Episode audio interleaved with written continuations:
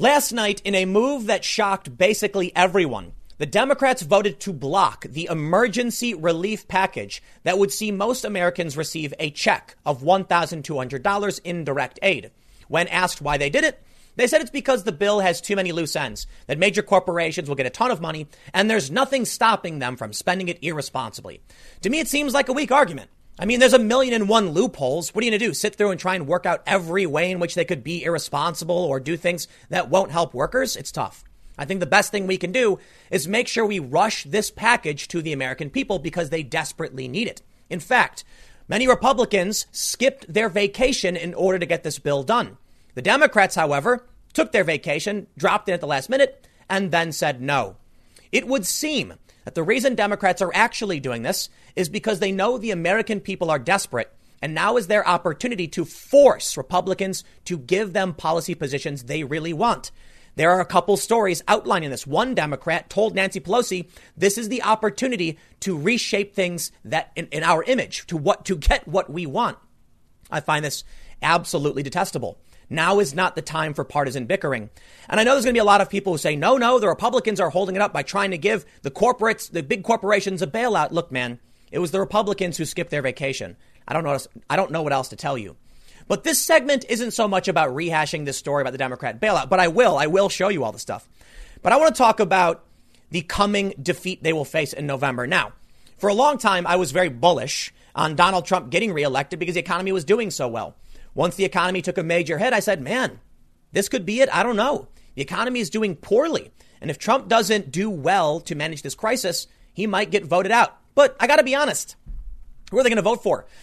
Joe Biden? Which brings me to the next bit. You see, people have been talking about how Joe Biden's been missing. So Biden decided to do some kind of live conference from his house with this weird looking green screen type thing. He was muttering and mumbling as per usual. He was fanning over trying to get the tele. It was a disaster, an unmitigated disaster. And the dude seemed extremely tired and he was barely able to actually get his ideas out. It lasted a short few minutes and then he was gone. And many of the networks decided to air Governor Cuomo addressing the growing crisis instead of Joe Biden. I'm sorry, man. Trump has no real opposition in this election. He's getting daily airtime. The, the, the, polls show, the aggregate polling shows Trump is above water in terms of how he's dealing with this crisis. And the Democrats just blocked your $1,200 stimulus check. I'm not going to pretend like the Republican bill was perfect, but I'm going to be honest and say they're rushing to get it done. And this is what we we have on the table. Stalling makes no sense as people are suffering. Let's take a look at what's going on with these two big stories. I want to show you this Biden stuff. It is, it is, look, it's really sad, man. But we'll, we'll get into it. Before we get started, head over to timcast.com slash donate if you'd like to support my work. There's several ways you can give, but the best thing you can do is share this video. I want to show you why. This story from the Hill has 439,486 shares. Senate Democrats block mammoth coronavirus stimulus package, not Republicans. People are sharing this and they're angry. Some people might not want to accept reality. They might be convinced that it was the Republicans who did all of this, but that's not what people are seeing. And it's not what they're going to be talking about in the, in the upcoming election in November. And according to a new study, uh, I'm sorry, a new poll, a survey from Newsweek, they believe the economy is going to rebound as soon as this resolves. Now, it may not, but if it does, it is going to be one of the biggest Republican victories we have ever seen. And we've seen a couple of them in the, in the, you know, you had Reagan, you had Nixon's reelection. This might be another spectacular victory for Republicans, especially considering this. Now, here's the story. This is, one, this is what I've been talking about for some time, but let's get some context. You see, about a week ago, Yang was right trended as Trump eyes giving Americans checks to mitigate coronavirus economic impact. Progressives and Republicans were in agreement, cut a check for the American people. And it was Schumer and Pelosi who pushed back, saying, no, it wasn't the right thing to do. And you know why I think they did it? Because Orange Man is bad. They couldn't give Trump an amazing victory that would help the American people. They don't want to reelect the guy, so they must obstruct him in some way. But the problem then becomes even progressives were mad at you. So they changed the script. They were they, they they flipped the narrative. This is something they've done pretty well actually. And they made it more about the Republicans are trying to help the corporations. Look, man, you'll always find a loophole. You can't sit down and try and figure out every single loophole. Now, it's true they could have put some restrictions, but I don't know. The best thing they could do is just rush this relief package. Which brings me to the real agenda of the Democrats. Democratic rep told colleagues that this relief package is a tremendous opportunity to restructure things to fit our vision. Whoa, whoa, whoa. What about your vision? I don't care about your vision. People have no money. They're, they just lost their jobs. I have friends hitting me up saying I've been laid off. I don't know what to do. How do I pay my rent? How do I buy food? And you're talking about changing things to fit your vision instead of just providing relief to Americans? Man, the Democrats are going to get wiped out in November. I'll say it a million times because I have friends asking me, why are the Democrats doing this? I don't understand. And now you can argue all day and night. The Democrats had good reason to do this. Don't care. It's not going to change the point I'm making. My friends who are asking me about this don't know why they did it. All they know is that Yang Gang people and, and Trump supporters were all saying, we're going to write you this check. Now, the check has some caveats. If you have no taxable income, no qualifying income in 2018, you only get around $600 or something like that. Or actually, you might get nothing. But most people will see a check for $1,200. Now people are wondering why they're not going to get it. And this is why. The Democrats see this as an opportunity to get what they want. In an opinion piece for USA Today, Stephen Strauss writes, Democrats, please don't waste this crisis. Hold out for what Americans need. What do you mean, hold out? There are families in this country who can't hold out. They've lost their jobs. They have no money. They don't know how, to, how they're going to pay their bills or buy food. And you're saying hold out to get some political points? Democrats should leverage Republican desperation to ensure any bailout protects workers, elections, and healthcare, not CEOs or the GOP. Okay, sure. I can understand that. But they're talking about Republican desperation. What do you mean? It's not Republicans who are desperate. They're mostly millionaires, just like the rest of the, the, the, the, politicians in Congress. These people aren't worried about anything. Their worst case scenario is they lose their job and then go retire with stacks of cash. The people who are desperate are the American people, and it was the Republicans who skipped their vacation to get the job done. I can't believe you've got me saying this. I couldn't believe it when I first read these stories.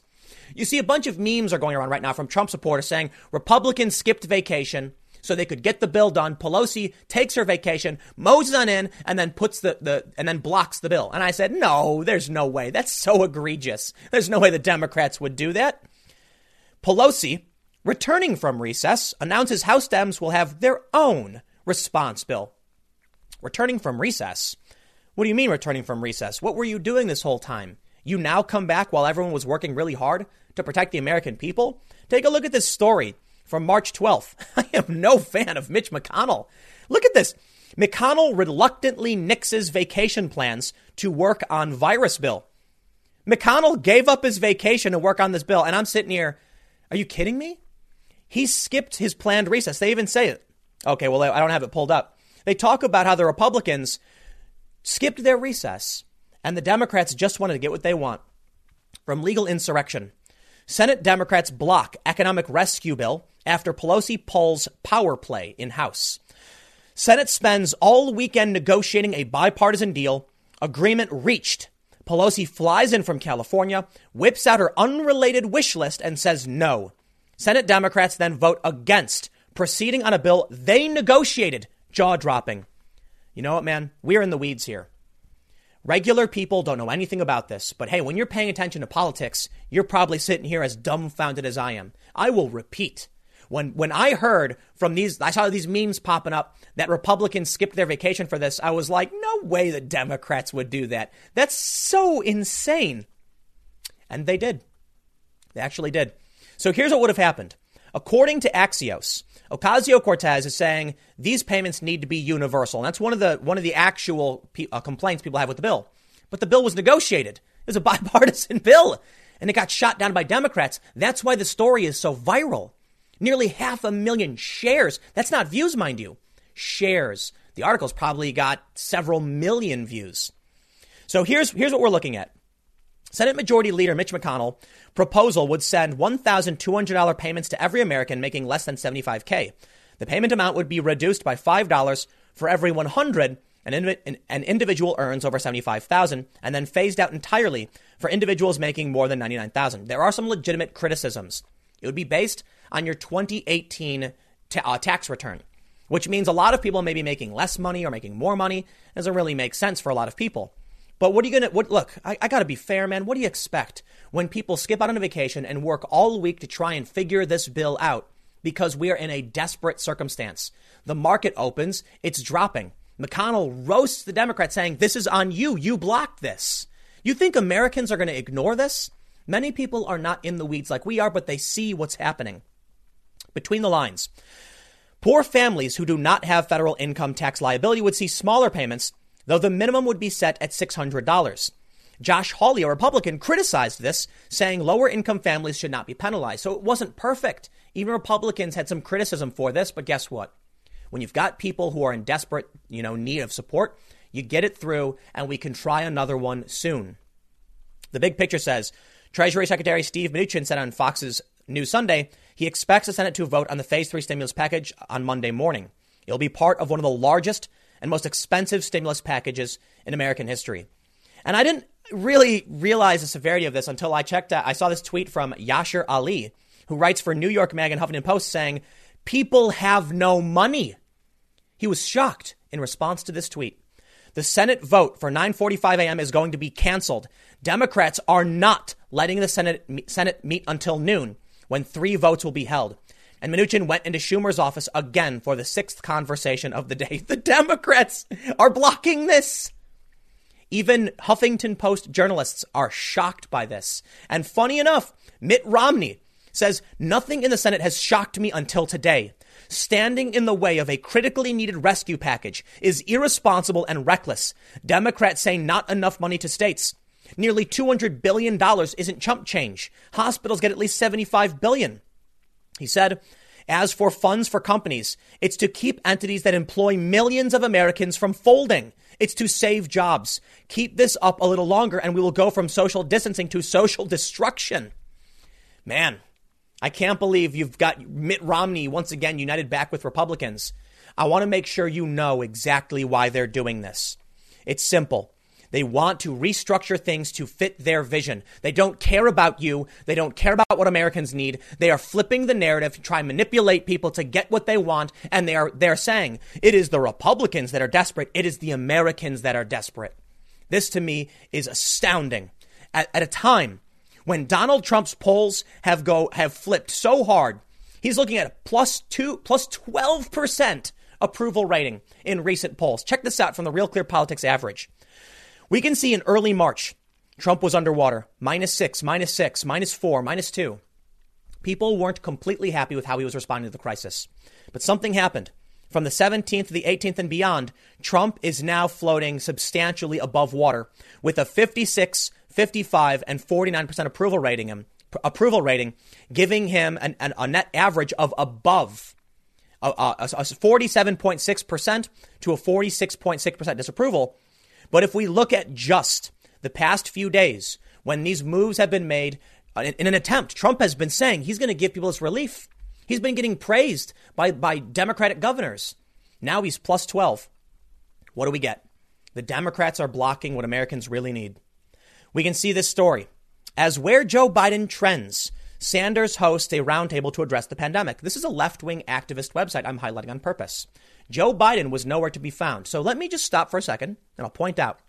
We've gone over the Democrats and what they've done. Let's talk about the landslide presidential reelection for Trump. Let's talk about Joe Biden. Let me just say, I'm sad. I am saddened to see Joe in this state. He's an old guy. He served his country for better or for worse. And to me, it feels like he wants one last ride, one last ride off into the sunset. Man, I, I, I sympathize. You know, everybody meets their time when they can no longer do what they once loved doing. And for Joe Biden, that time has come and gone.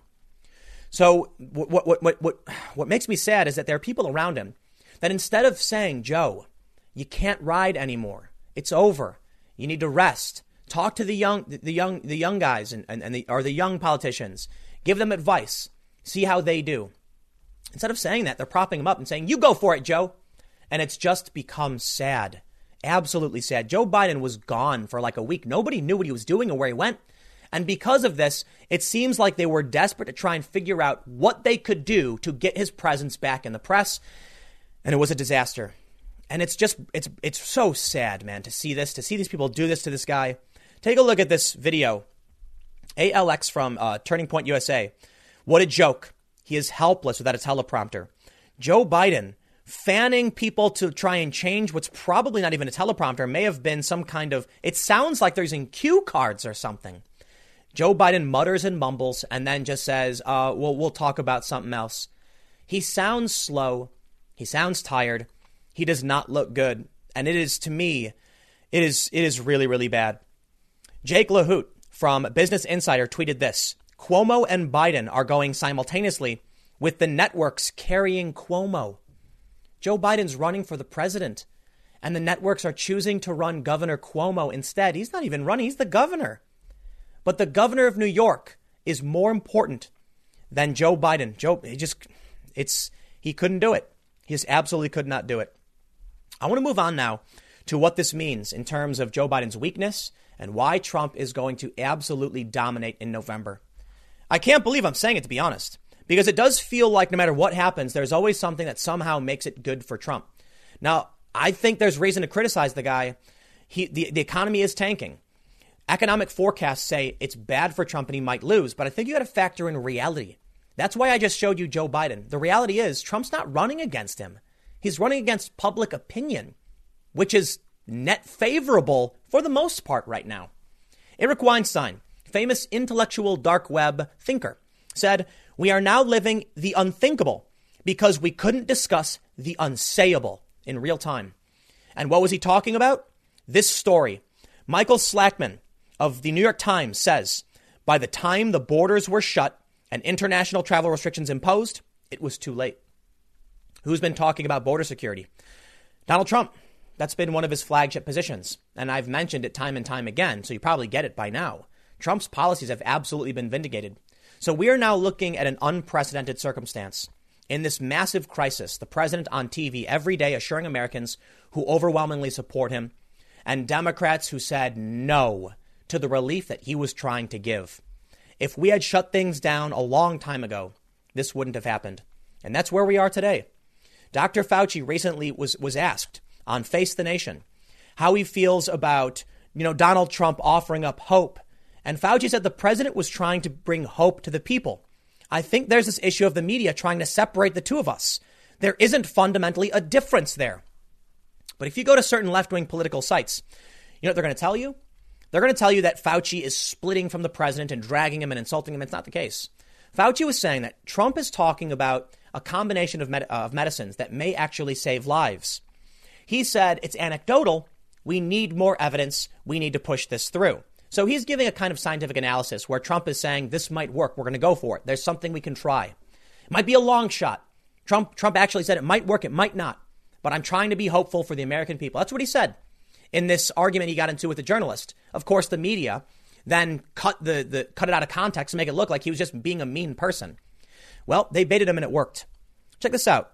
Anecdotal evidence. But again, more. The New York Post. Florida man with coronavirus says drug touted by Trump saved his life. I'll give you the gist of the story. The guy got sick, was put on a ventilator, and he said, I didn't think I was going to make it. I was struggling to breathe. And he asked a doctor, Can I try this? And they did. And then he says it started to get scary. His heart was beating like crazy. But by the end of the day, he felt like as if he felt as if nothing happened. And he made it through. And he thinks Trump was right. Trump might not be right. Again, it's just anecdotal evidence.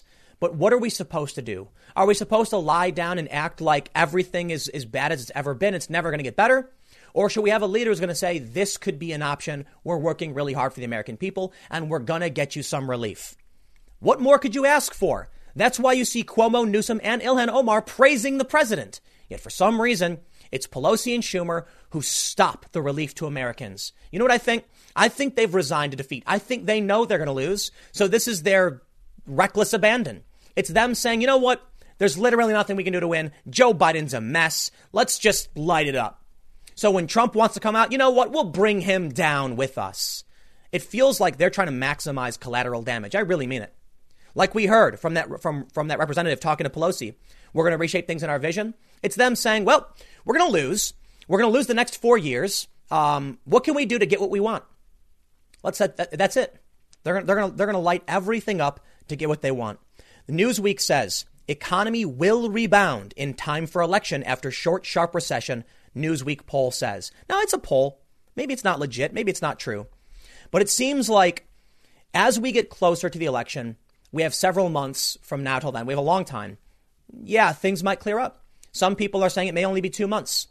Trump is saying he's going to reassess things in 15 days. It might get bad. We might see a ripple effect. We might see more cases. There could be a resurgence. We don't know. But it is entirely possible that by the time the election comes around, the economy is a booming again. And Trump has done right by the American people, and they overwhelmingly support him. Aside from that, every press briefing he does is essentially a Trump rally where he talks about what he's doing for the American people. Meanwhile, Joe Biden is muttering in his home, tired and confused. Trump has got everything he needs to win. If the election rebounds, there you go. He's going to win. Now, of course, the media is going to try everything in its power to obstruct, and that's what they've been doing. If you've watched my video from the other day, you can see how the media was lying. Around the time I said this was going to get serious, Tucker Carlson said this is going to get serious. What did the media do? They ran tons of stories saying the flu is worse, even though Dr. Fauci said it is not the case on January 31st.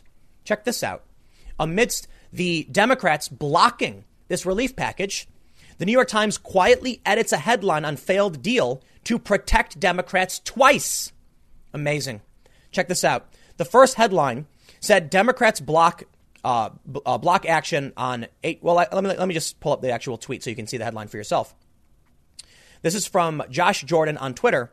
Democrats block action on 1.8 trillion dollar stimulus. Then they changed it to Democrats block action on stimulus plan seeking worker protections. They then changed it again. Partisan, defi- partisan divide threatens deal on rescue bill. That's not true. The Republicans negotiated this bipartisan package over a week. Why would the New York Times keep changing that headline? Because the media often tries to protect the Democrats. It's not going to work this time. Americans are tuned in, and now they're paying at least some attention because the crisis got bad. I was talking to someone, a local, lives in my area a few days ago, someone who's not normally tuned into politics, and they said, What do you think about all this? I've been watching the news. And there it is. Now that they're being directly impacted and their pocketbooks are starting to drop, they're wondering why it's happening. The economy went bad, and now they want to know why. And what are they finding? They're finding that as they look deeper, the Democrats are blocking their relief. Joe Biden is muttering like a lunatic in his house, just nowhere to be seen for the most part. Who do you think's going to win in November? After all this, I think Donald Trump is going to sweep. It's going to be it's going to be a major major Republican victory. I'll leave it there. Stick around. Next segment will be at 6 p.m. YouTube.com slash TimCastNews. Thanks for hanging out.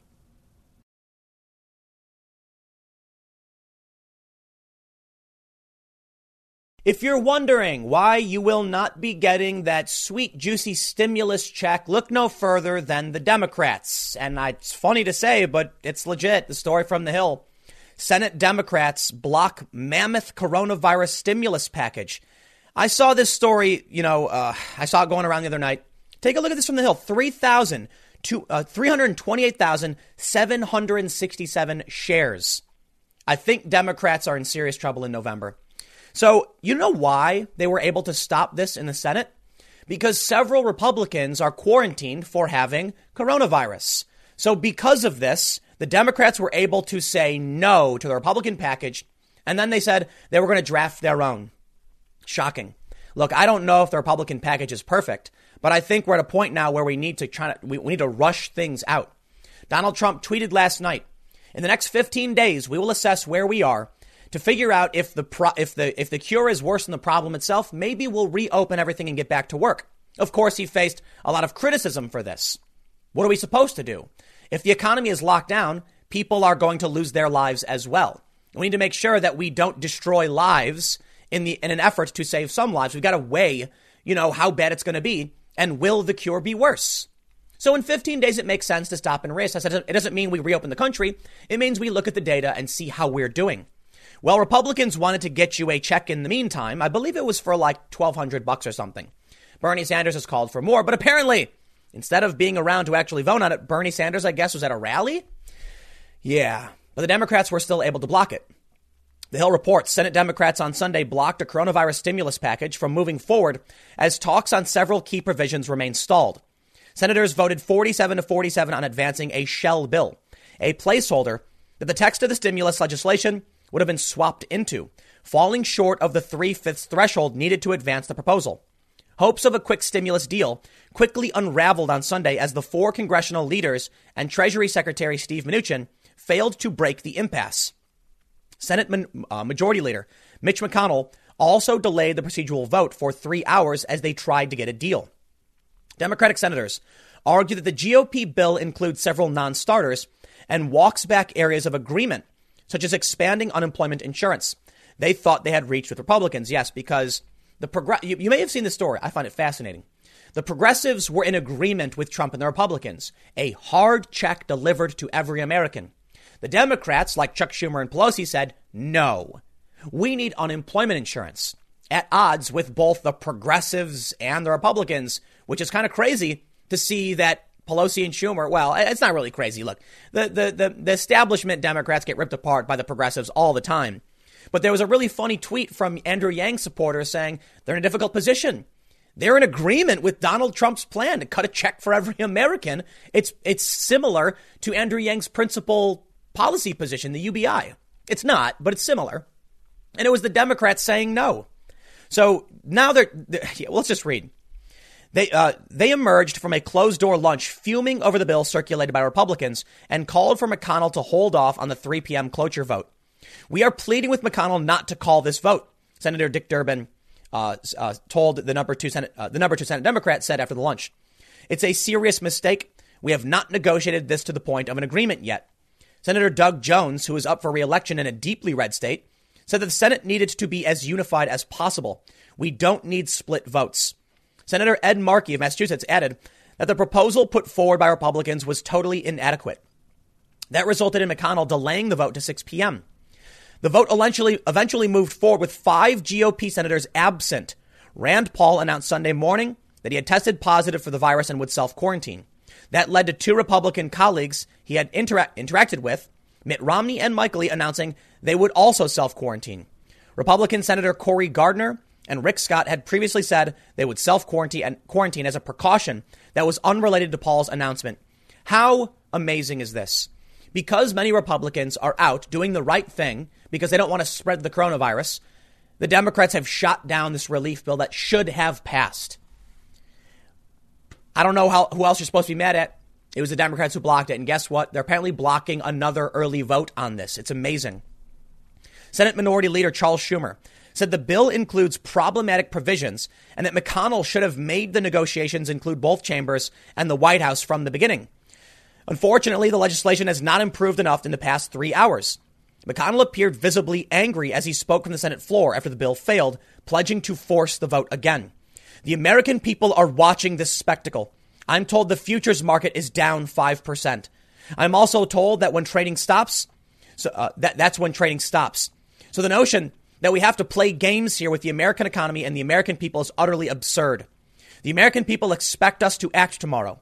And I want everyone to fully understand if we if we aren't able to act tomorrow, it will be because of our colleagues on the other side continuing to dither when the country expects us to come together and address this problem. The Republicans are in the majority. They're the ones who were voted in. Most Americans agree with Trump's actions and what he's doing for, uh, to, to deal with the coronavirus. The Democrats are obstructing, plain and simple. Now is not the time for them to say, well, because we can obstruct, we will. No. Now's the time to say, okay, we'll make your bill happen. Because I'll tell you what, if this bill doesn't go far enough and if it doesn't work, the American people will be mad at you. The only reason I can see that Democrats are blocking this is potentially they want to be the ones who claimed our bill helped everyone. They're morons. Let me repeat this for all of the Democrats. If they said yes to McConnell's bill and it was bad, they could then tout that for the next several months. Now is not the time to be playing politics. Let the Republicans push their bill through. It's ready to go. Fine. You don't like some of it? Fine. And then if it doesn't work out, you know who you blame and you know who gets voted out. This makes no sense. It makes absolutely no sense to block this. Senator John Thune said that they had not formally been told that Democrats would block the bill, but acknowledged that individual members had indicated their positions. Hopefully, we can get everybody on board with this thing today and get it out of here. I, I got to stress, man, the only reason they're able to block it is because several several Republicans have bowed out because they have coronavirus. They don't want to spread it. He added, if Democrats block the bill, they better have a plan to go because we don't have plenty of time. But the outcome appeared all but guaranteed, as even members from across the Democratic caucus indicated they would vote against advancing the bill unless leadership could work out an 11th hour deal. Senator Joe Manchin called the bill the same old repeated story from Mitch McConnell. I'm not going to vote yes, then no, and this and that. If they can work out something between now and three, that's fine. Senator Chris Van Hollen called the GOP bill bad news and said it was focused on bailing out the biggest corporations. He added that blocking the bill over the procedural hurdle could force both sides back to the negotiating table. In my view, right now, it would be giving people unrealistic hope to proceed now. We should, we should let people know immediately that Republicans have taken a U turn. Now, I don't care. Trump said in the next 15 days, we're going to reassess and maybe we'll reopen everything. And if Congress, if the Senate and the House, they can't get the job done, then maybe we have no choice. And, I think we'll have no one to blame but the Democrats. Because you know why? The Republican bill, maybe it will bail out the corporations, but we can deal with that down the road. They're in the majority. Trump is in the White House. Right now is not the time for you to be bickering. Give them, give, give the Republicans their, they have their bill. Great. Let's make it happen. Let's get some relief to Americans who are suffering out of work and confused and worried about what they're going to be doing. No, we can't do it. Apparently, Democrats have blocked McConnell from holding a Monday morning vote on the coronavirus bill. Excellent. So there won't even be a vote on it, I suppose? Why? Why can't we just get this done? You know what? I've got no uh, uh, little sympathy for the Republicans as well.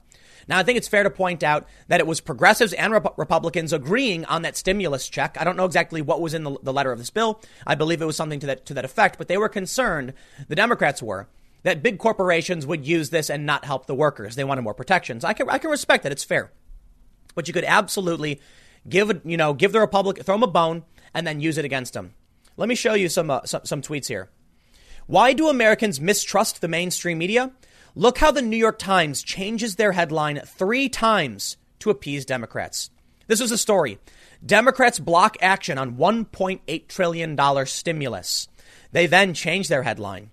Democrats block action on stimulus plan seeking worker protections. And finally, partisan divide threatens deal on rescue bill. They're all technically the truth. It's the best kind of the truth, isn't it? The media loves doing this. Yes, it is a partisan divide threatening the issue. But I, I, if, if, if only, and I, I think I could be wrong about this, they might need more votes than just the, the Republicans who are out. But it does seem like they're definitely taking advantage of the fact that there are Republicans unable to actually come and make this vote. Is this the time? You know what, man? Vote all of these people out. I, I can't stand any of them. Why are any of them having this argument right now? I don't know. Because people can't work together in a time of crisis. I, I got I got to be honest, man. In the end, as much as I will be critical of both sides for bickering when Americans are suffering, I got to throw a little shade at the Democrats for the simple fact that Republicans have the majority for now, and the best thing to do is say, fine, let's make your plan work. They don't want to. Apparently, they want their own bill. Now, Michael Tracey had an interesting tweet. He said, I'm not trying to unfairly attack Bernie. He was my preferred candidate among those who, ha- who realistically had a chance. But explain how it was justified for Bernie to be live streaming from Burlington with Ocasio Cortez rather than in D.C. to vote on the most consequential bailout since 2008. Jen Perlman said the bill was garbage. She knew it. They all knew it. And we continue the dog and pony show in the face of the possibly uh, in, in, the face of the possibly biggest pandemic this world has ever th- seen. That's why. And Michael correctly states, if you believe the bill is garbage, then you can vote no on the bill. That's how it works the next response, or you can re- relay an important message to millions of followers, which is about the same as voting no and accomplishes something too. Or Bernie could have voted yes. I don't like any of these people. I can't stand it. Why was Bernie out doing a campaign rally with Ocasio Cortez? Well, apparently she's back on the campaign trail. There was some uh, uh issues where apparently she was going to bow out because she didn't like the fact. This is partially it. She didn't like the fact that uh, Bernie had touted that Joe Rogan had you know propped him up and also, she was mad because she got slammed when she spoke on behalf of Bernie in Iowa while he was voting on impeachment. Let me just uh, point out while all of this was beginning around the world and Trump launched the coronavirus task force, which included Dr. Fauci, who people seem to, to like, the Democrats were trying to impeach the president. And Bernie Sanders stopped campaigning to go try and impeach the president, and it failed. It was a distraction. It was a major waste of time.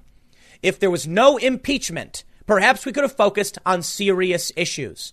Perhaps the Democrats could have gone after Trump over his coronavirus response, but these people just don't seem to get it. It's the blind leading the blind. There's no leadership. It is, it is shockingly moronic to me. If they, if, you know, I said it before the impeachment, Ukraine gate, Russia gate. If they weren't doing this and they focused on real issues, they could be one step ahead of the game. You know what? Let me tell you something. The first story I did on the coronavirus, I said I didn't think it was going to be a big deal. I was wrong. And then about a week later, or maybe not even a week later, a few days later, when I started covering the next stories as the story expanded, I was like, wow, this looks serious. China's overreacting. I think this is going to get bad. And of course, it did get bad. While I and people like Tucker Carlson, for instance, were, were saying things were going to get bad, people in media were saying it was no big deal. Democrats were criticizing Trump, calling him a bigot and a xenophobe for barring travel. Joe Biden did even recently. And now we can see that Tucker was right, Trump was right, and to an extent, I was right as well. I, I, I think it's fair to point out that I was wrong in my initial uh, assessment of what was going to happen with this. And I think there are a lot of people who didn't expect this, but there are a lot of people who got on board quickly when they saw the signs. This was going to get bad. And once again, we are now seeing Democrats late to the party. This is not the time. This is, I, I, but I, I don't know what else to expect. I've been very critical of them from the get go for just this reason. They've been doing these same things over and over and again. Now we can see the true depth of uh, what impeachment has wrought. Every step of the way, as they moved forward with various aspe- aspects of this investigation and impeachment in January and obstruction, we've been seeing the expansion of a deadly virus. It was started in November, we now know. The World Health Organization propped up China's lies. And then in, in, in mid January, China said there was no human to human transmission. And the World Health Organiza- Organization once again propped this up. And where were the Democrats? They were two steps behind everyone else. I don't know why, but I'll tell you what, that's why they're in the minority. It's why they're losing. And I think they are going to get obliterated in November. Take a look at this first story and let me highlight that share count for you again. The share count on the story from the Hill is not Republicans failed the, the, the stimulus package. It's Democrats block the coronavirus stimulus. Those are 320,000 shares. That is massive. Take a look at the other story about the delayed vote 3,000. You know what this means? It means the American people are listening. And the American people don't care about why you want to block this when you could have just said, yes, give the people the money they need to get them through this. You know what I expect in November? They want to say that the economy is bad for Trump. Many media outlets are saying that Trump is just trying to get the economy kickstarted to help his, his campaign. I don't care. The economy is bad. People are suffering and they want action. And guess what? FDR, he was, he was the president of the Great Depression. He won several times. I think the American people can see through this, and the shares show it on this video. The shares show us that the American people are telling a story right now that the Democrats have obstructed their chance for relief, and that will resonate in November. This is going to pass, and the economy is going to rebound, and people will not forget this that every single time something has happened, the Democrats have flubbed it. They've made a major mistake, a major misstep, and it has backfired endlessly. I'll leave it there. Next segment will be at 1 p.m. on this channel, and I will see you all then. Maybe you've seen those uh, videos of spring breakers who are like, yo, man, the coronavirus ain't gonna get me down. I'm gonna go party in South Beach, Miami, yeah. And everyone was like, y'all, y'all are really dumb because you're gonna get the coronavirus and it's gonna put you in the hospital. All right, not everybody goes to the hospital, but around 20%. So maybe you should heed the warnings because we're dealing with something serious. But as you can see on the screen, we got a bunch of people who are out partying for spring break. As uh, according to the CBS news video, she's saying people are trying to get drunk before everything closes. They're all laughing like, yeah, it's a, so whatever, man. We're gonna go party. Who cares? We're young, right? I love it. Florida University says students tested positive for coronavirus after spring break trip. You know, man, we're seeing some harsh enforcement in New Jersey, a couple people got arrested already because they were hosting like a kind of a decent sized get together at their house. I don't want to say it was a big party because it was like a couple dozen people. They got arrested for it. I'm not too keen on that. That's kind of freaky, but I'm not surprised the governments are trying to lock down with quarantines and business closures because you have these dumb kids going out and partying. I kid you not. There's a video I watched of them doing this thing where they line up on each other's butts and they pour beer down the crack and drink it. And that's because, hey man, spring break. That's not a that's that's not atypical. That, that's like a normal thing they do on spring break. But I mean, you know, we got a coronavirus right now. So here's a story. The Hill reports. University of Tampa said Saturday that five of its students who traveled together during their spring break recently tested positive for the novel coronavirus. UT has been notified that five UT students traveling together and with other UT students during spring break have tested positive for COVID 19, the university said in a tweet Saturday. The university did not disclose the names of the students, nor where they traveled during the spring break, which was earlier this month. However, the university added that it sincerely wishes the students and others who may be affected a full and rapid recovery. Well, I do too. I'm not going to wish, you know, anything negative on people. You know, they're just dumb kids. They're, I mean, they're not really kids. They're literally adults in their early 20s, but sure. I mean, some people just don't want to pay attention. They believe it's all fake. And I still see tons of posts on Facebook, which are really annoying, where people are saying things like, this is not real. Do you even know anybody who has this? Dude, I don't know anybody who has the flu. Come on, man. I do know people who are like, okay, it's like a six degrees of Kevin Bacon thing. Like, I know people who, who, uh, who know people with it. I'll put it that way. I know people who are being directly impacted this by this in some way or another. It's hearsay. I don't know, man. None of the people I know have the flu either. So how, how come that's never an issue? It's like the people want to talk about how the flu is so much worse, and they say, how come no one's talking about the flu? It's like, well, how many people do you know have the flu too? That's the issue.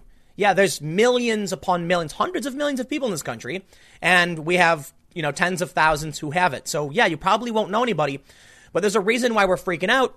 Look at these people; they're getting sick now, and now they're going to get other people sick. I'm just going to say, I, I want to show you like Here's here. Uh, these are picture pictures from London's tube trains where they're just overly crowded. Let me just say one th- quick thing.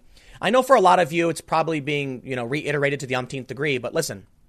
The Spanish flu in 1918 was a novel virus with a 2.5% mortality rate. It ravaged the world. Lots of people died. When we saw the novel coronavirus, we said, hey man, this looks a lot like what happened in 1918. And they said, shut her down. So yes, the numbers aren't there because we're freaking out because it looks so similar to the coronavirus. Dare I say those who those who don't remember the past are doomed to repeat it. Take a look at these photos. BuzzFeed News reports as the coronavirus outbreak continues in the UK.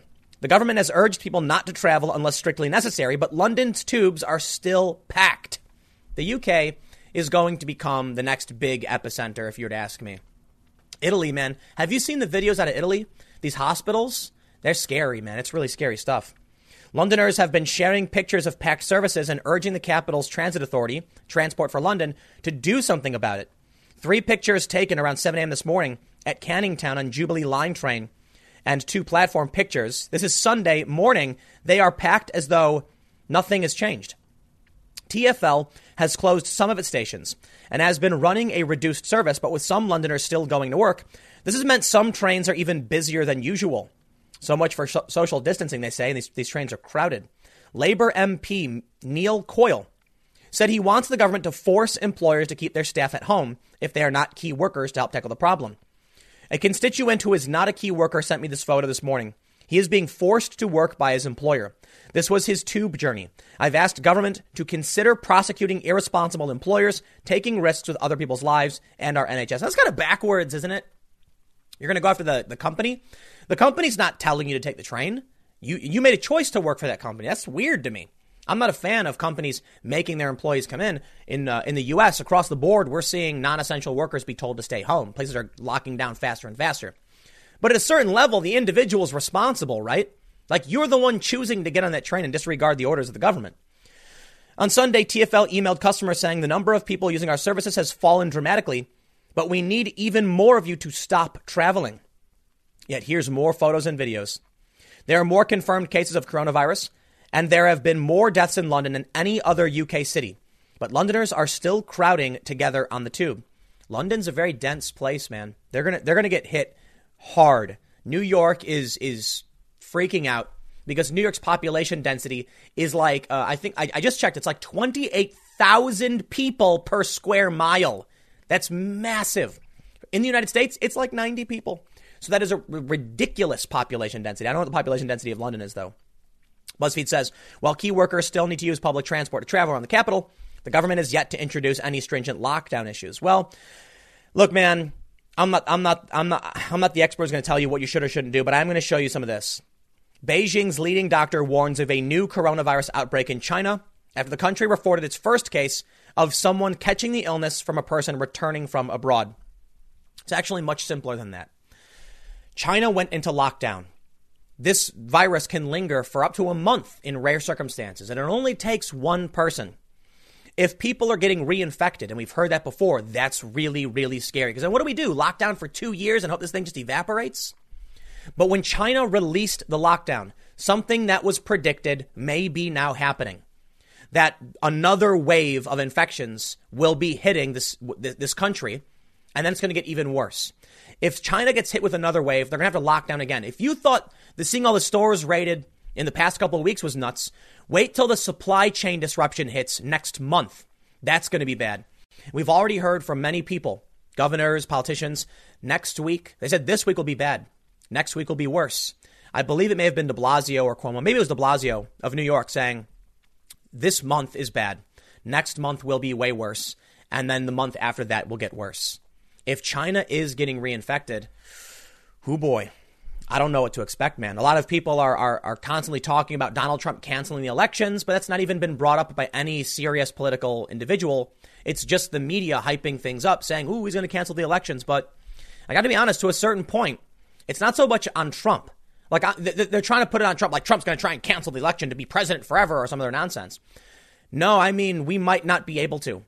This might result in record low voter turnout, which, according to all of the you know the the, the analyses like uh, Moody's, record low voter turnout means Trump wins 500 plus electoral votes.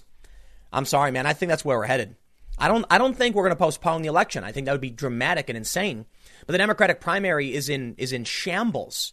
But let's let's save the political stuff for the next segment. Let's read the story about what's going on in China because this is more pressing. The Daily Mail reports one of China's top coronavirus experts has warned that the nation is facing a second outbreak due to the increasing number of infections detected among new arrivals from abroad. Professor Li Lanjuan, a member of Beijing's expert team on the virus, said she was very worried that import, imported cases could trigger trigger another large scale epidemic in our country. I'm gonna stop you right there, China. I don't believe you. I think China's been covering up the numbers as it is, and now they want to pass the blame onto other countries.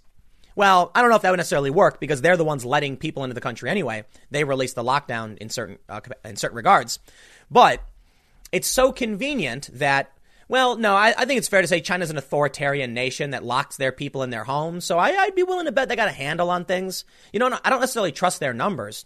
The death rate's probably way higher because it's way higher elsewhere. But it could be that now that they're getting this second wave because they released people, they're going to try and use this opportunity to blame other countries. Her comment came after health officials reported the country's first case of someone who was believed to have contracted the disease, known as COVID 19, from another person returning from abroad. It also came as life in former epicenter Wuhan is slowly returning to normal following a two month draconian lockdown. Yikes, man. Here's a photo. It says her comment comes after the city of Guangzhou reported the country's first native coronavirus case related to an imported case. You can see in the photos there people looks like they're on, they might they might be on ventilators. I'm not sure. Professor Li, 73, told China News today that the control and prevention of imported cases was an arduous task for medical workers. She said this requires us to continue to intensify our efforts and work tirelessly to prevent the coronavirus pneumonia epidemic from spreading in other cities. So you want to know why I roll my eyes, I face palm at these spring breaker college students who just tested positive for coronavirus? I'm sitting in my house. Can't go to the movies, can't go to the mall, can't go to the store. Why? Because we're all bunkering down to try and let this thing wash away. Okay, we got to wait, stop the spread, let it disappear, let it die off. And then these morons go out and start getting drunk, saying, like, dude, I'm not giving up my party for no mortality rate. And then they come back and get sick. They've probably already spread it to several other people. I think the average is on the low end, maybe like uh, uh, two, two, uh, two and a half people to, to uh, three people, maybe 3.4. And you end up spreading it to that many people. So these college kids want to go out and be dumb and get everybody sick. And I got to stay in my house because of that. Come on, man. I want to get back to going to the movies. We had a bunch of movies come out. I mean, it's cool what they've done. Universal's released them. They're on Amazon. You can watch them, I guess. But the theater is a special moment. You know, you popcorn, you hang out with your friends. So we're all locked down now. It's not just that. That's me. I'm being a bit facetious. I'm being a bit silly. But let's be real. With these college kids going out and partying like this, guess what? That means you can't go back to work. That means you lost your job because of these dumb kids who want to shotgun a beer on the beach and now got sick and are getting more people sick, which is going to extend the duration of the economic lockdown. That's what's so annoying about this. Now, we're going to be locked down. And the reason why I'm showing you the Beijing stuff is because it's very likely, according to many other outlets, MIT Technology Review, that the moment we lift the lockdown, we're going to start seeing more, uh, another increase in cases in the following weeks. We are going to see a ripple effect because it's novel and nobody has immunity to it. We're hoping to slowly build up herd immunity, which can take some time. The U.S. has a plan that might extend 18 months. Some people have said it could be years of lockdown every two months and then opening up for a month and then locking down for two months. And the more people do this, the longer it's going to go on for. Man, dumb kids. This is a challenge when you have a country that's very, very, I don't know, anti communal is the right way to put it. Now, it's funny because you'll see, you know, often you see these communist types who talk about the greater good and all that, but they're all some of the most selfish people I've ever seen a lot of college kids, right? It's kind of funny. And I don't think these kids that are out partying are necessarily socialists, but they just don't care. In Ohio, I believe it was the governor who asked people to rally around Old Glory, put up that American flag. We're in this together. That's the kind of spirit we need. So, in this, there's something interesting. We'll see what the backlash is to these kids getting sick because now it's going to ripple out. You know, we're all going to be put up for it. But I think we might be seeing a resurgence, well, we're definitely seeing a resurgence of nationalism. Bernie Sanders and Trump have both called out these, these failed globalization trade policies, how they've created serious vulnerabilities. And now with the global pandemic, we don't have the supplies we need. Many people are saying Trump needs to hard invoke the Defense Production Act, like go to these companies and say, boom, make some masks, make some ventilators now. And apparently hasn't done so. But that's amazing coming from Democrats that we need to secure our borders. The New York Times wrote a story saying by the time we, we, we secured our borders, it was already too late. Wow. What a vindication for nationalism coming from the New York Times. And which politician has been screeching about borders? Donald Trump. Now, there's some funny things I can point out.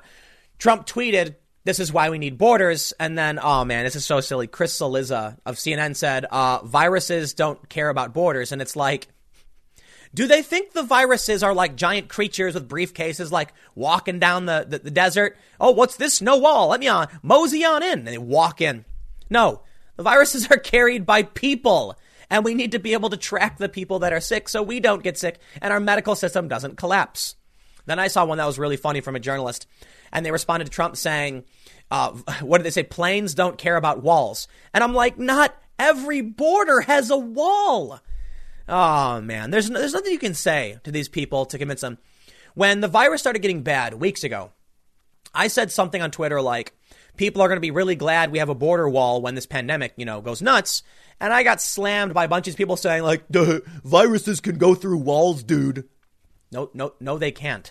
Like literally in the air, sure, but then it falls on the ground and dies in the desert. It doesn't last that long. It's going to land on the ground. It's not going to be anything. It's people.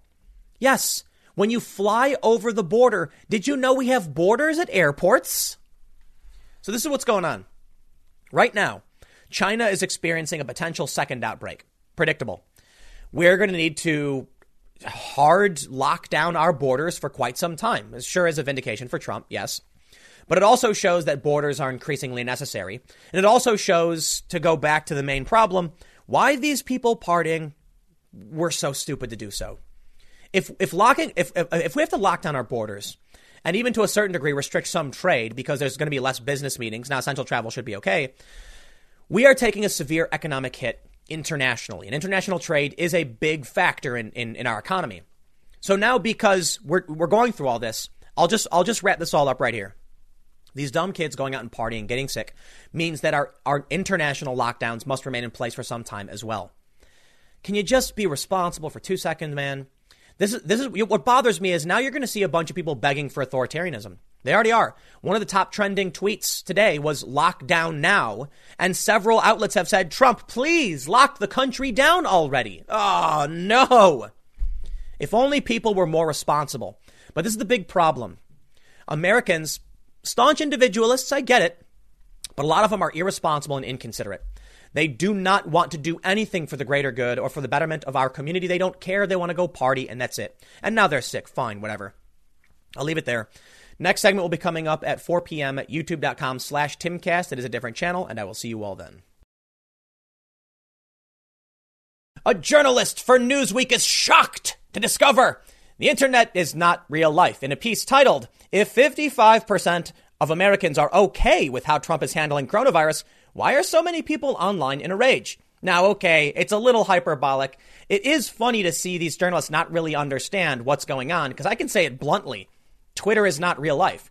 It's a bunch of people screeching for internet points. Have you seen these insane videos of people licking toilets? That's Twitter. It doesn't matter if they're talking politics. It doesn't matter if they're licking toilets. They're doing the exact same thing. In fact, many of the tweets highlighted in this Newsweek segment, in this article, are the toilet licking equivalent of politics. So I'd like you all to remember that when these young people go around licking toilets and you go on Twitter and engage in the toilet licking with other people, it's the same thing as far as anyone else is concerned. Because regular Americans are worried about how they're going to put food on their tables. They're not paying attention to this. I've talked to a ton of locals. I ask them all the time, do you guys go on social media, Twitter? No. It's a separate reality of the most hyperactive people who are trying to get attention from you. Just like the title of this video. Welcome to uh, welcome to how the internet works.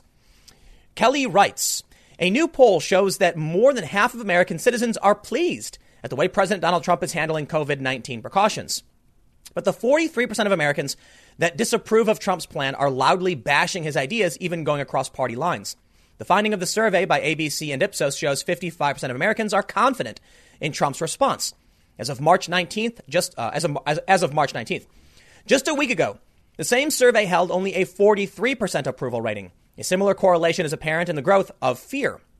While one week ago, 66% of those surveyed were fearful in the wake of the virus, the number jumped to 79% on Thursday.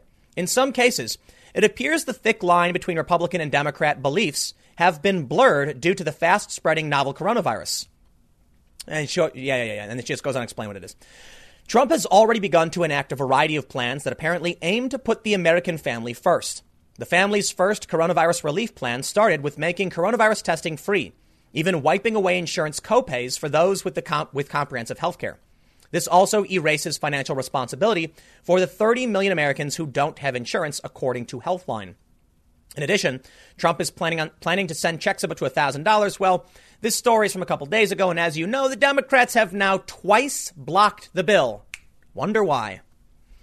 If these practices by Trump can help everyone and essentially take a step toward free healthcare, what are online comments saying in opposition? To begin, some don't believe the results of the poll are true. The poll sample spoke with 512 American adults over the age of 18, and it has a 95% confidence level according to Ipsos.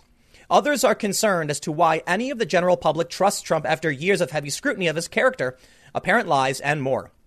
First, People don't believe the poll result, results are true. That's because they live in this magical realm called the internet and they're blind. Let me just make it clear. In the real world, people don't tweet. It's something like 2% of Americans make almost all of the tweets. So I think, I think around, you know, 22% of Americans use Twitter. And of those, 80% don't actively tweet. They just read what other people are saying. And they're the smart ones. They're the ones sitting back watching everyone lick toilet seats. Let, let, let, let me clarify that toilet seat thing because the point is the reason these kids are doing it is to get attention, to get clicks, and to get likes. And I'm going to show you, but let's read. Let's let's read. We, we got some. Ramona Gig says, "I don't care who reports this. Looking at you, Maggie." I'll never believe 55% of Americans approve of the outrageously criminal actions coming from the Trump regime in dealing with the coronavirus. That poll is insane. If, uh, if everything smells like uh, poop, perhaps you should check your boot. Yet ABC reports 55% approve of Trump's management of the crisis. We are doomed. I will never understand how people can be this remarkably dangerously stupid. Have you considered looking into a mirror? Because you are the odd person out. It's not everyone else that is stupid, it's you! Here's another one. The only people in this country that approve of Trump are the 63 million die-hard Nazi a-holes that, comp- that comprise the Republican Party, all of whom should have their citizenship revoked as being the traitors they are and exiled until we take out the trash. the weak, the, uh, take, take out this trash. Weak will never be safe. I don't know. It's kind of weird. Others, though, pointed out what Trump isn't doing. Many still want to see the president take steps toward a countrywide governmentally inf- inflicted lockdown. This would require all Americans to stay in their homes or on their own property for a scheduled amount of time in order to slow the spread of coronavirus. Now, I'm going to be uh, serious for a minute. There have been an increasing amount of calls for a nationwide lockdown. They're saying that even in these lockdowns. So in New Jersey, we're under shelter in place. We can still go outside. They told us if you need essentials, go to the store. The stores will remain open if you need food. So you don't need to be hoarding anything. But let me just say, we are closer than ever to, I don't know, to the point of no return, I guess. I'm not saying we're close to it. I'm just saying we're closer than we've ever been. So please take it seriously and consider getting supplies because a nationwide lockdown is going to affect everybody and not every state is locked down for now. Here we can see, though, there are people who want this. And one of the top trends today was lock down the USA. One tweet said, I never go political on here, but the coronavirus is serious. As long as Trump doesn't do a national shutdown quarantine, I will approve. Wait, what? I will approve what? As long as Trump doesn't do a national shutdown quarantine, I will approve. Interesting. I keep seeing all my locals throw parties. I live in such a privileged town. These people don't care about anyone but themselves, and they're the reason this is still happening. Can Trump please just quarantine America so this can be over quicker?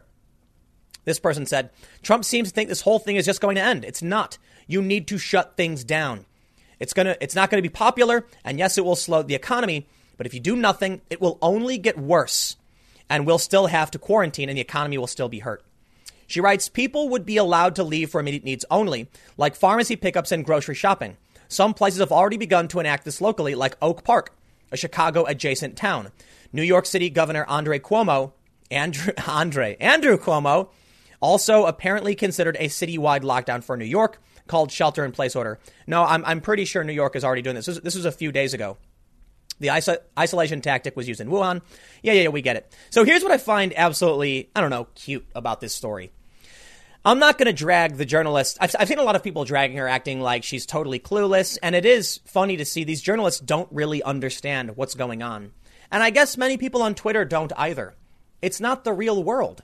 It's a lot of people just pretending for the sake of getting internet points. I don't think you needed to write an article. Right, I don't think you needed to write an article about it for one very important reason. The only people who can see the social media posts are the people on social media. So I guess maybe this is her attempt to try and grab them by the shoulders and shake them and tell them to wake up. But regular people aren't paying attention to this. So the more that people act like what the Twitterati says is relevant, the worse off they will do politically. And it's no surprise then the Democrats going after the youth vote have been chased into a corner that makes literally no sense. And now, as of today, twice, yesterday and today, they have voted down the emergency package. So go ahead and go on Twitter and look at what all the morons are hooting about, and then go to an actual American home and see people are really, really worried about this. They're not just worried about the virus, they're worried about the economy. These people don't have jobs. And now I will show you what fake reality looks like. See, on Twitter, all of the crazies have popped up and started screeching at the top of their lungs while regular people go mind their business. This guy said, since self isolation is bad for corporate profits, the Wall Street Journal recently called for an end to the already too limited, too delayed health measures taken versus the, vi- versus the virus. Trump is now entertaining their advice. The rich don't care if we die. I can't say I'm surprised by someone who says he's the author of Red State Revolt, the teachers' strike wave, and working class politics. He seems probably like he's a democratic socialist or far leftist who doesn't understand how economics works. There was one guy who tweeted, and I'm not going to drag him over this because it's it's an honest question that people don't understand.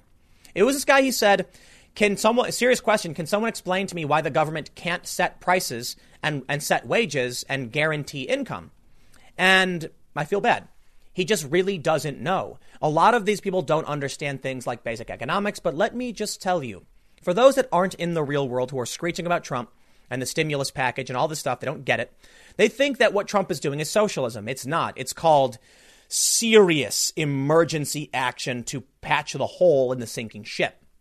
It doesn't mean we retain this permanently. A lot of people on the left want these things to remain permanently, and that's not a good idea. But let me just let me just address this, and we'll wrap things up. The system we have in place right now, our economy, is decentralized. We don't know who needs what or why because we don't know everything. A command economy where you have some government agent increases the likelihood of corruption, and it decreases the likelihood the economy can adapt to new jobs and new technologies and new inventions. Think about it this way. If the government was going to guarantee that everybody who worked got a certain amount of money, well, how do you determine if one job is worth more? You could certainly say, no, all jobs are equal, but then why would anyone want to invest in years of schooling when they could just go sling burgers? So what it comes down to is we as individuals can work in a variety of ways, planning out what we need and responding to the market in a decentralized manner. 10,000 computers can be just as powerful as one computer, but here we're dealing with 330 million individuals determining what they need and why they need it, way better than one person ever could. But anyway, I don't know. I, I don't know how I went off on a socialist tangent. The point was, I'm bringing it up because most working families get the point. What, what the Wall Street Journal is saying right now resonates with a lot of regular people. It's why the Wall Street Journal is a top newspaper. It's a mainstream opinion. We need to get back to work. But this guy in the fake world of Twitter doesn't seem to get it. I'll leave it there. I got a couple more segments coming up for you in a few minutes. I will see you all shortly.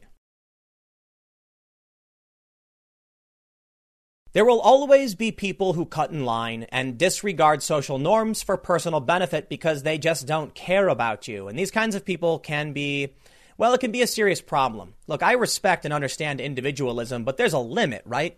We're dealing with a global outbreak. Don't go party because you're extending this for everyone else. When you cut in line, you're making everyone else have to wait longer.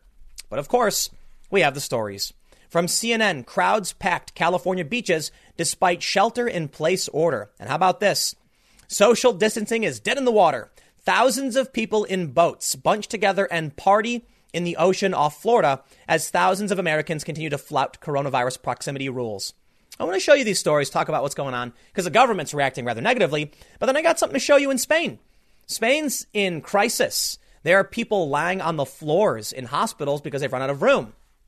But I don't think it matters. I think the people watching get the seriousness of it. Let's read the story from CNN. They say crowds descended on California beaches, hiking trails, and parks over the weekend in open defiance of a state order to shelter in place and avoid close contact with others. California Governor Gavin Newsom issued a shelter in place order directing the state's nearly 40 million residents to stay home beginning March 20th to help stop the spread of coronavirus. Instead, many public spaces were packed, prompting officials in some cities to order parks, recreation areas, and beaches to close. And you know what they did after that? They ducked under the tape that said, do not enter, beach closed. They didn't care. They've been doing, dude, nobody cares. So you know what, man? I feel like a chump. Here I am sitting in my house, not going to the movies. Meanwhile, everyone else, go, everyone else goes out and parties. Why, why, why, why is it on me to, to be responsible and no one else is going to, is going to play by the rules to help get this job done? Well, look, I'm going to do my part. I'm going to stay home. I'm going to, I don't, I don't want to get sick. That's the easiest way to put it. Man, that, that coronavirus sounds scary. But this is so frustrating about a lot of people in certain states, to put it that way. California, hey, how about that?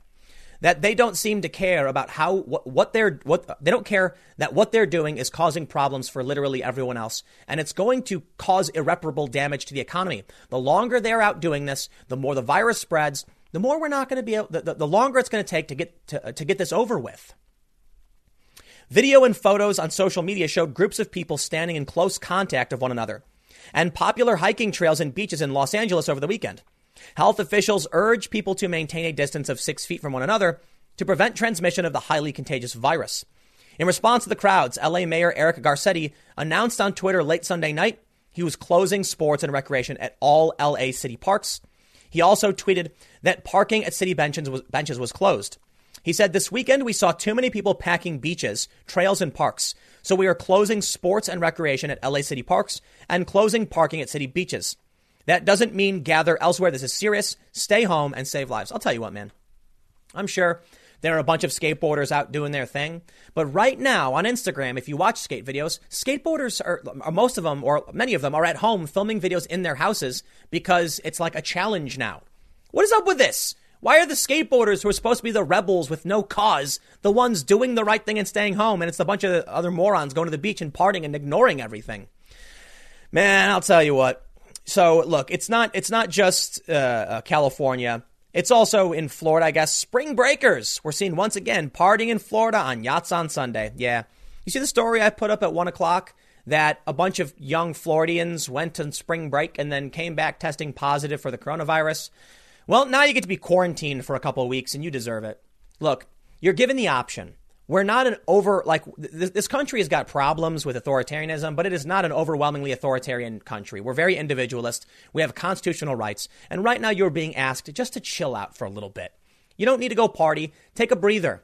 Yet these people are still doing it. And what's going to happen is people are going to clamor for a lockdown like we just saw in the last segment i did.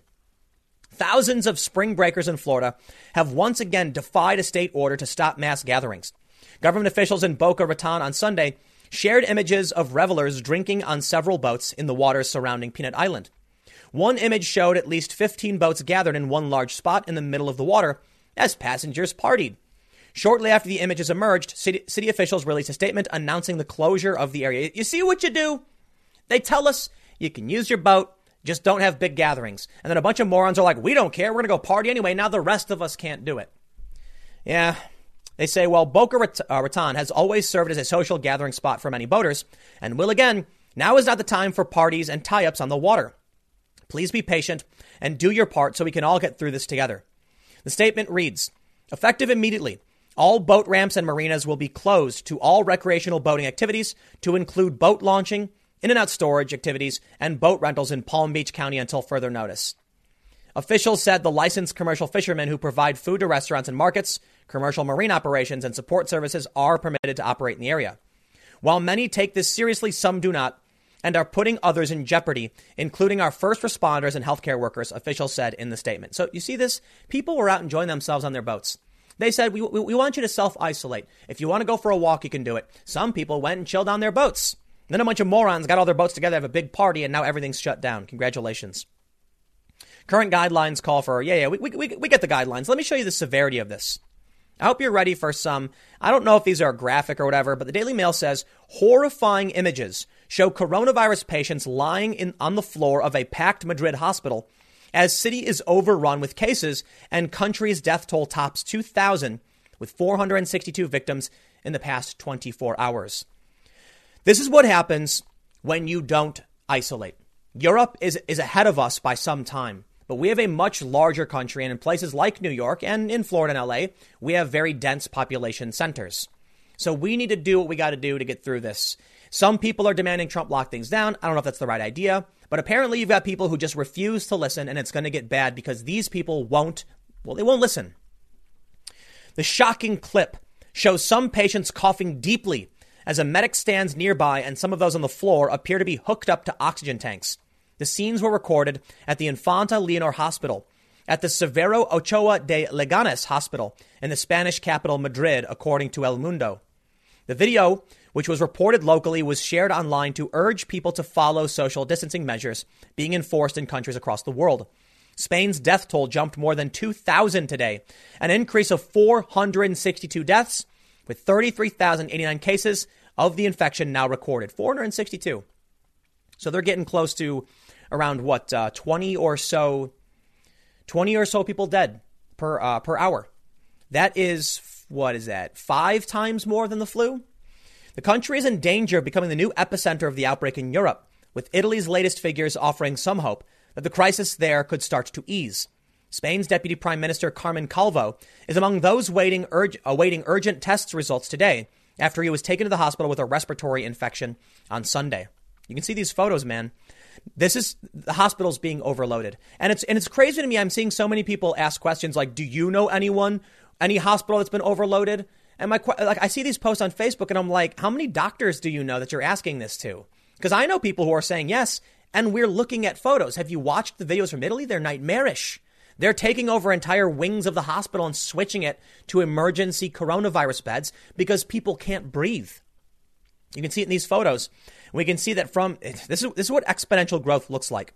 As time goes on, you get one person sick, who gets two people sick, who gets four people sick, who gets eight people sick, and it keeps growing every single day. Spain looks like it's actually growing much faster than we are, but we're going pretty fast. Italy is growing very, very quickly, and we can see a major spike in deaths on the uh, around the, what is this days since the first death. So yeah, we better take this seriously. China has just seen a major uptick. It's very very preliminary, but we can see that's curling upward. China may be facing a second outbreak. I feel like I'm preaching to the choir though. I think we all get it. Hopefully this video matters to somebody. They say in the first clip in Spain, reportedly recorded at the hospital, patients can be seen. Oh, that's weird. We just we read that already. The hospital has reportedly begun to move patients with critical criteria to the Colón Hotel, where a medical space has been created to relieve hospitals of numbers. Madrid was the worst hit area of Spain. It has registered 10,575 cases, and 1,263 people have died. And this is in like a month, mind you. accounting for 58% of the national death toll. Officials have repeatedly warned that the number of deaths and infections would continue to rise this week as Spain expands its testing capabilities and that the worst was yet the worst was yet to come. Here are more photos. And we just had the Surgeon General warn us next week is going to get way worse. We have more tests coming in, which means we should see in the US the number of confirmed cases skyrocketing. Don't let that, you know, that's not to make you think that the amount of people getting infected is increasing. We just don't know, but we are going to start tracking this a lot better. In the world, we're now at 15,286 deaths over the coronavirus. Madrid all, has also converted a major conference center named IFEMA into a temporary hospital to deal with the wave of patients. Soldiers helped move 200 patients just before midnight from area hospitals in the sprawling IFEMA Conference Center, where 1,300 hospital beds have so far been set up, the regional government of Madrid said in a statement. So I, I think you guys get the point. Trying to hide, oh, is it a uh, Burger King? What is this? A health worker in Spain prepares, prepares to carry out checks on motorists outside a drive through Burger King. These are the drive through tests they're doing. We don't necessarily have this yet. It's starting to emerge. Look at these photos. Two health workers prepare beds at the Madrid Exhibition Center, which will have 5,500 beds. Oh, okay, you know what? I'm going to stop here. I'm going to say this. If these kids keep going out and partying and getting sick, the government's going to crack down hard. And then no one's going to be able to do anything. All right? That's frustrating enough. But what else, what, what else can be done? I'll leave it there. Man, look, look at this photo. Is this what you really want?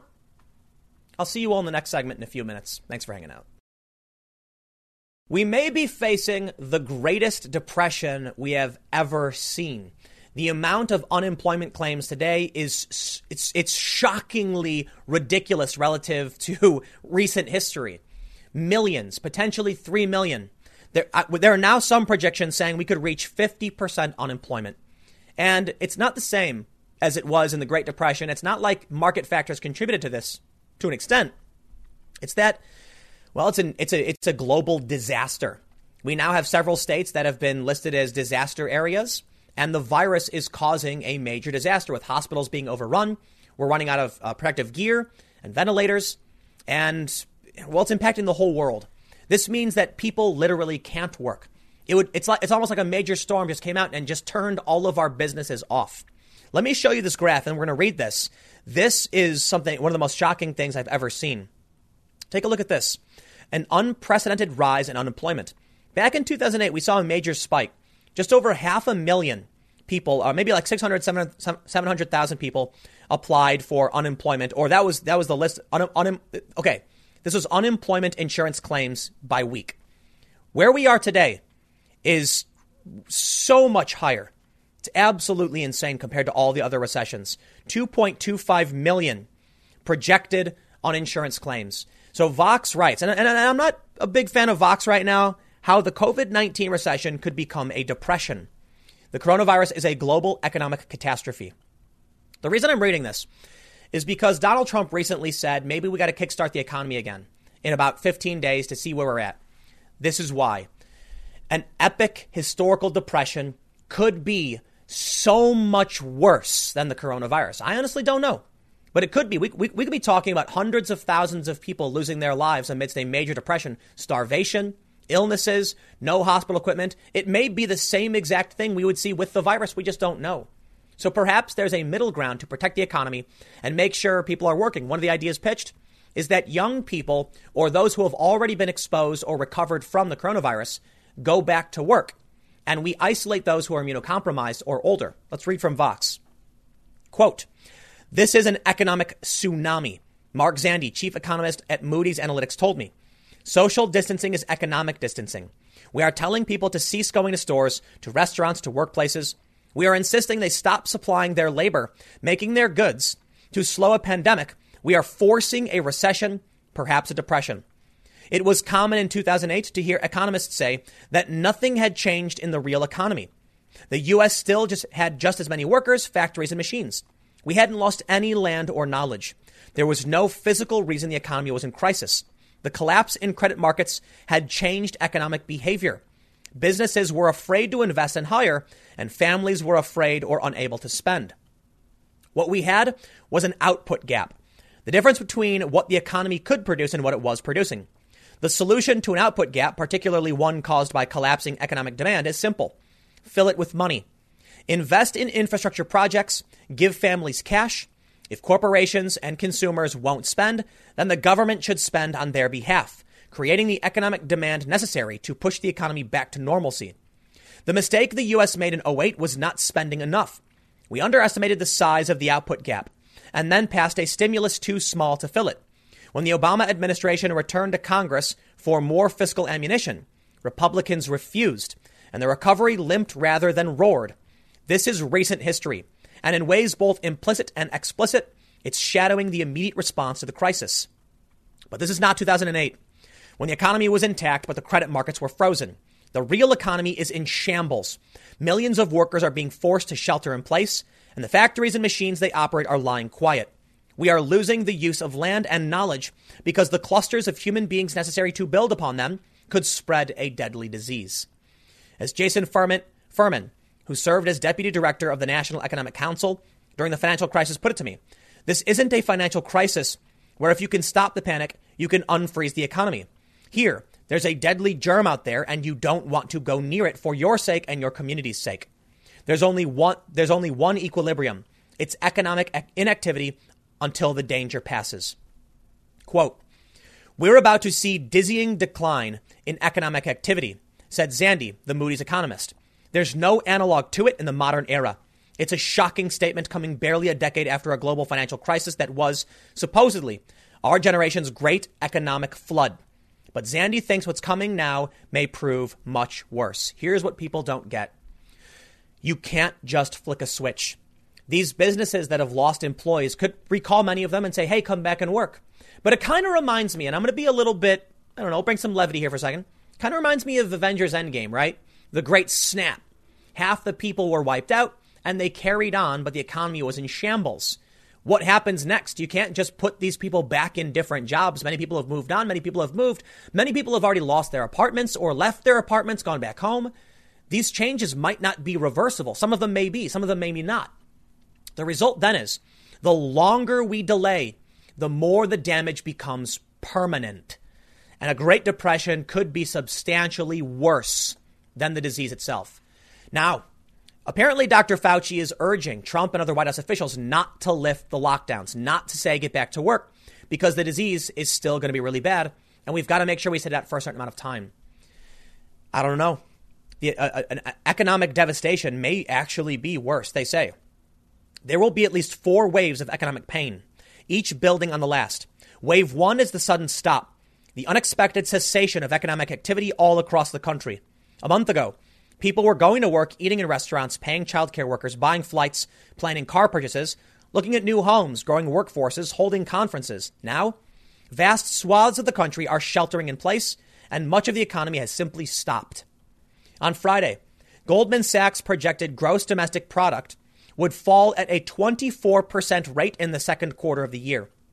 If you're used to looking at GDP numbers, I don't know how to convey how startling that if, how startling that forecast is. A decline of this magnitude would be nearly two and a half times the size of the largest quarterly decline in the history of the modern GDP statistics they write. When the economy stops and GDP plummets, workers lose their jobs. That, Zandi said, is wave two, and it's coming very quickly. It may already be here. Initial data suggests we're seeing a spike in unemployment claims so massive it makes the worst week of the Great Recession essentially disappear on a chart. Look at this. It lines up with 1980 because this is so massive. The third wave, according to Zandi, will be all these folks who've seen their nest egg wiped out. They thought they were set for retirement and they're not. They'll go into panic mode. The shattered stock market will be a disaster for those in or near retirement. They're watching wealth they worked their whole lives to build crumble into this in the space of weeks.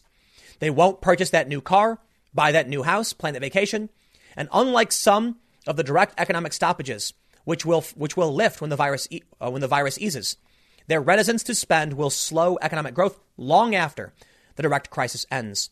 Wave four, Zandi continues, will see businesses cut investment. Corporations that intended to open a new factory won't Media organizations thinking of launching new publications will hold back. Businesses that meant to upgrade their office space in 2021 will decide they're fine where they are. Another engine of economic growth dead. All of that, Zandi said, is definitely going to happen. Indeed, it it's already happening. But if the virus is brought under control in May and Congress passes enough stimulus, Zandi and other forecasters think powerful catch up growth in the third and fourth quarters is possible. Perhaps this could be V shaped, a sharp drop followed by a swift recovery. And there's the important point. If we can get this back running by the third quarter, then, well, for one, that'd be really great for Trump. Perhaps Trump is wrong about stopping after 15 days because that could prolong the economic problems. It could cause another wave and another lockdown. Perhaps the answer is we wait two months. So we're looking at May. Then we kick things into high gear because we've come out on the other side clean. The virus is now mostly gone. There may be another wave after November, but then we start ramping up economic development with a major stimulus package. Perhaps that's the plan. Panic will be our greatest downfall, as I always say. If right now we are seeing panic, and I think we are, even at the government, Democrats fighting Republicans, stimulus packages, people at home worried about what's going to happen next, that will make everything worse for us. We need to be calm and rational and think this through. The risk, if we don't do this right, is a major Great Depression.